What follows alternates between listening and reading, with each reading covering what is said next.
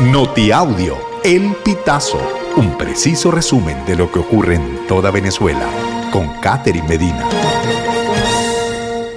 Saludos estimados oyentes. A continuación hacemos un repaso informativo por las noticias más destacadas hasta este momento. Comenzamos. Rafael Uzcategui. Rocío San Miguel se convertirá en ficha de negociación para el gobierno. A continuación, escuchamos un fragmento de la entrevista realizada al sociólogo y director del Laboratorio de Paz. Una persona como Rocío San Miguel lamentablemente tiene un costo político y ese costo político va a ser puesto sobre la mesa de negociación cuando esta mesa de negociación se reinicie, que en este momento se encuentra pausado. ¿no? Yo sigo diciendo que a pesar de los temores, a pesar de que por supuesto uno este, puede eh, inhibirse por estas actuaciones agresivas y virulentas de las autoridades venezolanas, eso es una muestra de debilidad, no es una muestra de fortaleza. Creo que el, gobierno está reaccionando a un escenario que para, para las autoridades era desconocido, que era encontrarse sin una base electoral cautiva. Es decir, estamos en el momento del chavismo sin pueblo. Foro Penal. Hay 19 mujeres presas políticas en el país.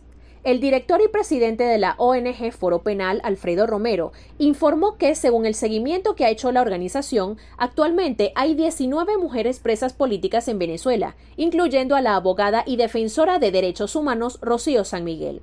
Romero aseguró que durante el mandato del fallecido expresidente Hugo Chávez hubo menos detenciones políticas de mujeres, pero que desde 2014 han documentado un significativo aumento, que suma 429 presas políticas y 1.729 mujeres detenidas con fines políticos.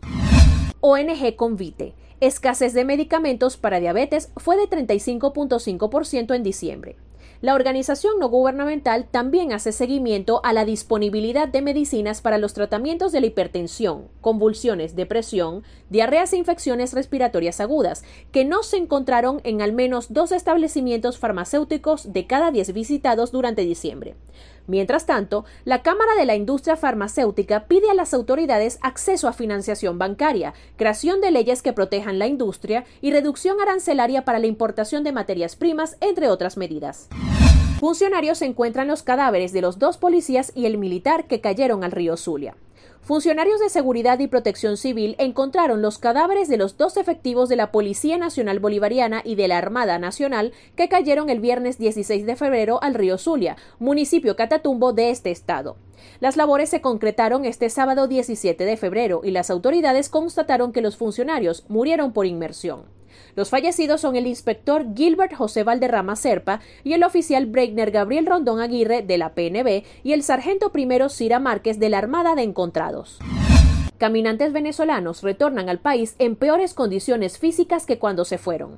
Las razones se encuentran en la inseguridad alimentaria y la malnutrición por déficit o exceso debido a una dieta en la que predomina el carbohidrato y hay muy poca ingesta de proteína. Esa es la conclusión de la investigación titulada Otra cara de la vulnerabilidad de quienes retornan, el deterioro del estado nutricional reflejado en el índice de masa corporal, realizada por el Observatorio de Investigaciones Sociales en Frontera.